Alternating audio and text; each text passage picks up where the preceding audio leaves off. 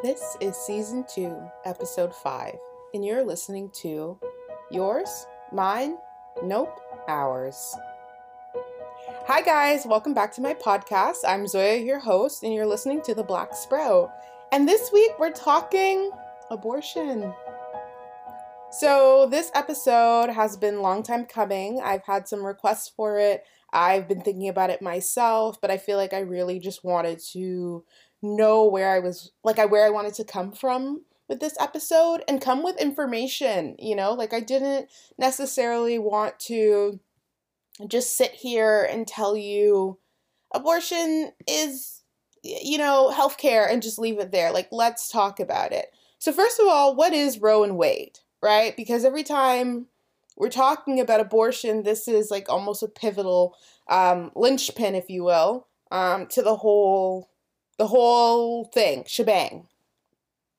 So, the legal decision that was struck down as a Texas statute banning abortion was considered a landmark decision in January 1973, right? And why? Because it effectively legalized the procedure across the United States. So this was not anymore a state by state decision, but federal. And the court ruled that a woman's right to abortion was implicit in the right to privacy protection by the 14th Amendment to the Constitution. So it wasn't that the US had never allowed abortions, that's important to note. Before the late 19th century, it was honestly considered legal, right? So if you had the procedure um, before the quickening, which they describe as a point where a woman could first feel movements of the fetus, this is typically around the fourth month of pregnancy. So you were allowed to have an abortion just as long as it was before that. Let me set the scene for you. This is the late 1850s, and we have the newly established American Medical Association starting to encourage the criminalization of abortion, right? And it's been said that it was really in an effort to eliminate doctors' competitors, right? And who would have been the competitors at the time? We're talking midwives and homeopaths. so really we're looking at that like almost natural way of life and i think that's kind of ironic right not sorry natural but in terms of like it doesn't have to be from mainstream medicine and i think it's ironic because what often um like midwives and homeopaths like this natural we're, we're going back to the natural way of life who were the people doing it beforehand who came into these countries and these land masses that they colonized and started to enforce their, you know, chemical medicines on people. Hmm. I don't know, just think about that. It's important to understand that because of the growing population of immigration, there was a push by white America, right? People who were born there to make sure that their birth rate wasn't decreasing, right? So for the white population, they were like, oh my gosh, what is going on? Like we're dying out, which I think is kind of funny because I feel like I heard the same sentiment during um, Trump's like presidential era, like this worry that you know white America was disappearing and it was being replaced. First of all, um, isn't that a little weird um, to be sitting here worried about white America when we know not just America, but like the white population has like done to the world? we're always hearing these things like the planet is dying and like oh you know we're so sorry and all these things like they weren't actions done to the land and the people that live here versus like some uncontrollable effect of time. You know it's really important to point out that their worry was false. White america it wasn't leaving. I mean is white america is still here? And it's very popular At this time, in about 1969, the Catholic Church banned abortion at any stage of pregnancy. And this is followed by Congress passing the Comstock Law in 1873, which made it illegal to distribute contraceptives and abortion inducing drugs through the U.S. mail, which was then followed by the 1880s, where abortion was outlawed across the majority of the country. Now, you might say to me, Zoya, why so many dates? You hate dates, we hate dates, one after another. And they're all in the 80s, so I'm a little confused. Okay, I lied. It's not all in the 80s. we have a 1973. But why? Why, Zoya? Well, I think often when we talk about legislative changes that are happening, we act like sometimes they're in a vacuum all by itself. That for instance, this overturning of Roe and Wade is just the US, it's just happening at this point in time and it's not going to affect other things. And black and brown activists have been saying for forever, really, that when we start taking away agency and the right to choose in um, fundamental spaces like this, it's only a domino effect, right? Like these things are going to continue to influence other things, right? We start by banning abortion at any stage of pregnancy. Then we make it illegal to distribute contraceptives and abortion inducing drugs, right? Like, and then next thing you know, abortion is outlawed over the majority of the country. This is a domino effect of reactions to what's happening. It's almost like give me an inch, and I'm going to take another inch, and then I'm going to take a mile.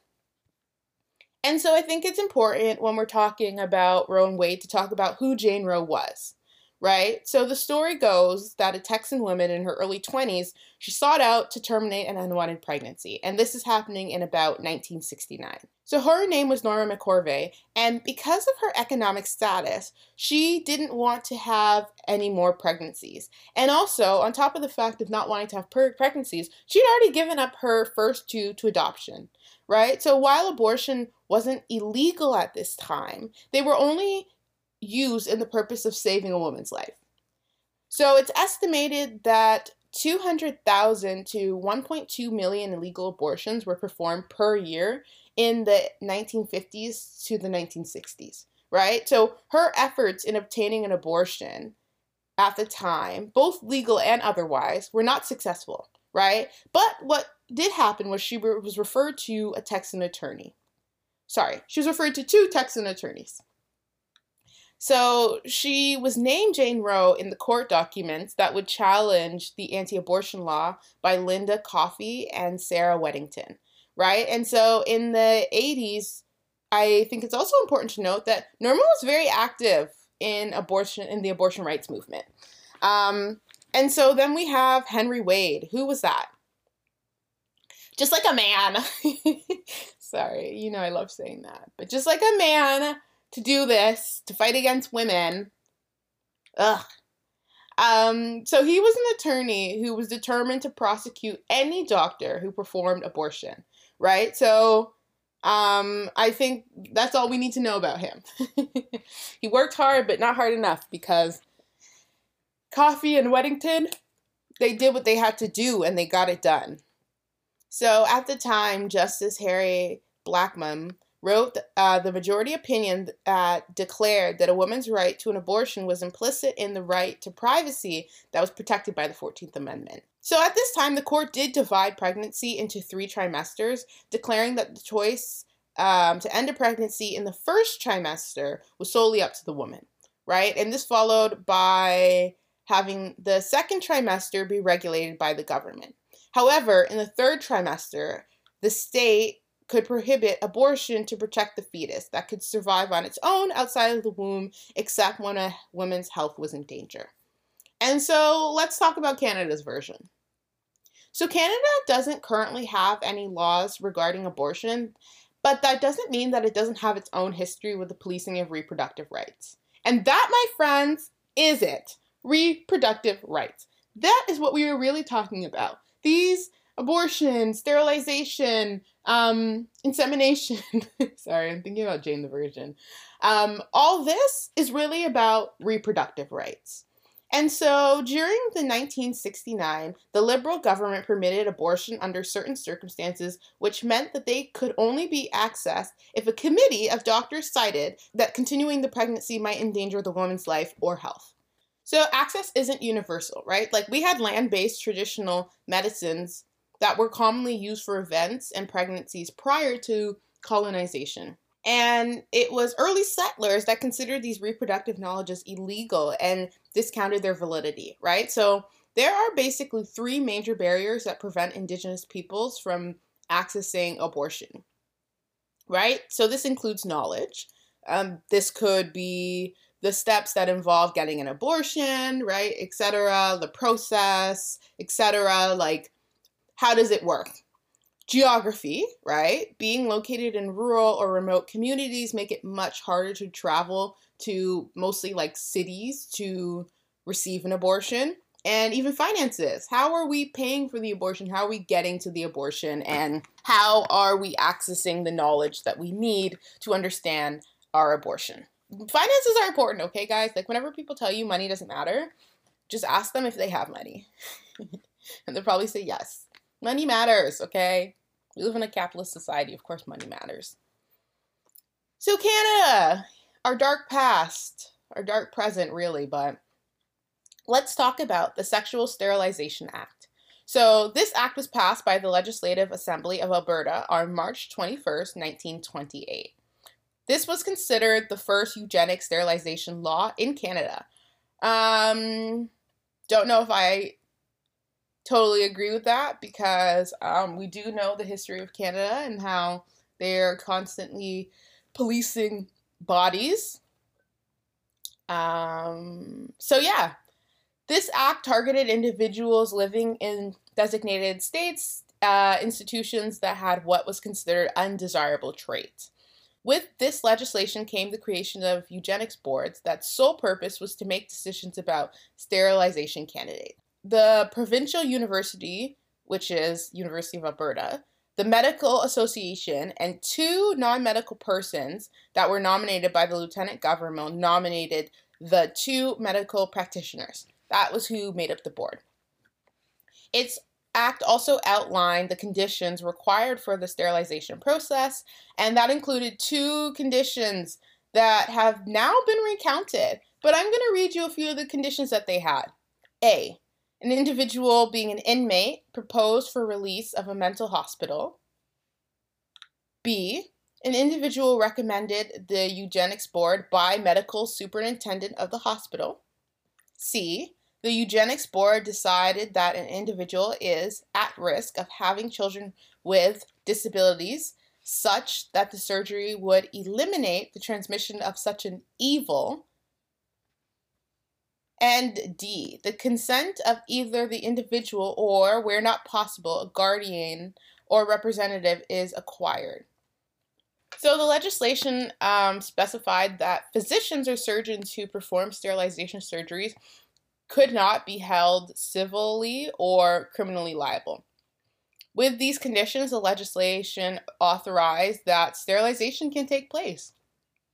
And so records offer that 4,800 people were authorized for sterilization under the Act, with more than 2,800 persons sterilized under its mandate and its two amendments.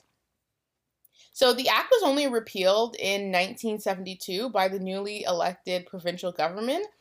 I mentioned the sterilization that happened with this act that Alberta passed because the conversation about abortion is a re- reproductive rights issue, right? Like point blank, period.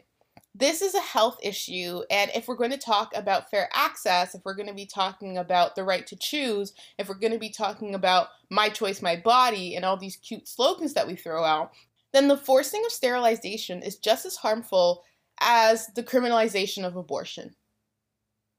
The right to choose has been stripped away. The choice you have over your body has been taken away from you. And I think that we, even more than that, need to talk about this issue like it's not some futuristic movie plot. And I'm really talking about a specific demographic that we see posting on like TikTok, for instance, joking about, well, if you saw you know, the protests before, be prepared for this one. How invalidating is it to hear that you fighting for your life, the protests that would ask that, hey, don't kill us simply for the skin that we have, is just one of those other protests. Pardon? Because I'm pretty sure a lot of you had the Black Lives Matter, BLM, in your bio. And now it's another one of those protests. Like if this is just some cycle that comes up every now and again. Be prepared for these ones. To be honest, it's been a couple weeks. Haven't seen them. Haven't seen them. Haven't heard about them. Where are these protests that are, oh, they're going to be worse than the other ones that we saw? And were you not the same people demonizing the distribution of wealth? Sorry, my friend said I should work in PR. You know, the oh, they're looting and robbing. The distribution of wealth is what it was. Um, you know, because it's F these companies. Oh, let me show you how I steal from Walmart. I see those videos. I see you. Until it's, oh, no, but this is wrong. There's other ways to protest. Hmm. Guys, I used to work in retail. Obviously, people steal, but listen, the stores I worked in, I didn't see as many black and brown people coming in. So the people who were stealing from my store they happen to have been from a different demographic, okay? And so we are so quick to label. Also, who is who is the king of stealing? Colonization, okay? People need to be not so quick to open their mouths and point fingers. People in glass houses should not throw stones, as they say. But based on the opinion draft written by Justice Samuel Alito, the Supreme Court has voted to strike down the Roe and Wade decision. This means that there is no longer federal constitutional protection of abortion rights. And so after the draft was circulated, Justice John Roberts confirmed sorry, confirmed the authenticity of the document, right? So he also confirmed that there would be an investigation into the disclosure. And I quote, to the extent that this betrayal of the confidence of the court was intended to undermine the integrity of our operations, it will not succeed. The work of the court will not be affected in any way. Can we just say that I thought it was um, iconic? That, and I can say this because I'm, I'm, I'm living in Canada. I thought it was iconic the way that the Supreme Court's addresses were being leaked by, um, as they like to say, Gen Z, but whoever, because they don't believe in the right to privacy, as far as I'm concerned my choice, my body. Guess what? We get to decide that we know where you live. Now people are showing up to your houses. I thought it was iconic. I did. I did. Don't don't hate me for it. I did. I thought it was iconic because um, I think that a lot of times people who make decisions that affect people that they know nothing about or they care to know nothing about, um, I think that they pretend that they're all powerful and that their decisions are the good we need in the world. You know, little to no effect. I am above it all.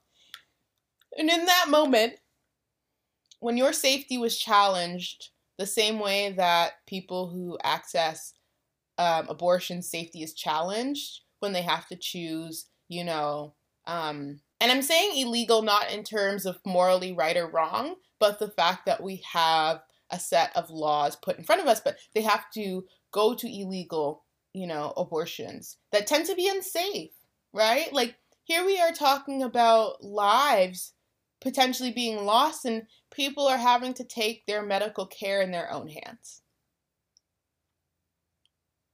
And so they are unsafe. And now you are unsafe. And does that bring you maybe just a tiny bit closer to understanding that community work needs to happen, right? Like and I think it's also important. Sorry, I think it's also important to note that when we talk about access to abortion and the fact that like abortion is illegal, the one percent, the rich, the people who have money, they will always have access to those things. They will always be able to fly to another country, for instance, or pay whoever they need to, or you know, be in the right circles, have the connections to get what they need. And so, who then is getting affected? Jane Roe, right? The Jane Roes of this world. And that right there is not a universal law anymore or a federal, like, right? Like, I'm saying universal in terms of the whole nation. That then becomes something that, like the criminal court, if you can afford not to feel the effects of it, then you won't have to. And so I've seen a lot of people on TikTok talking about, oh, we're going to show up to protest just as like warriors. First of all, the cultural appropriation we would see from that. Let, let's not. But I think that this is similar in the way that the pussy hats caused harm, right? First of all, these hats came as a response to the leak of Donald Trump's Access Hollywood tape, right? So in the tape, he states, you know, I'm automatically attracted to beautiful. I just start kissing them. It's like a magnet. Just kiss. I don't even wait. And when you're a star, they let you do it.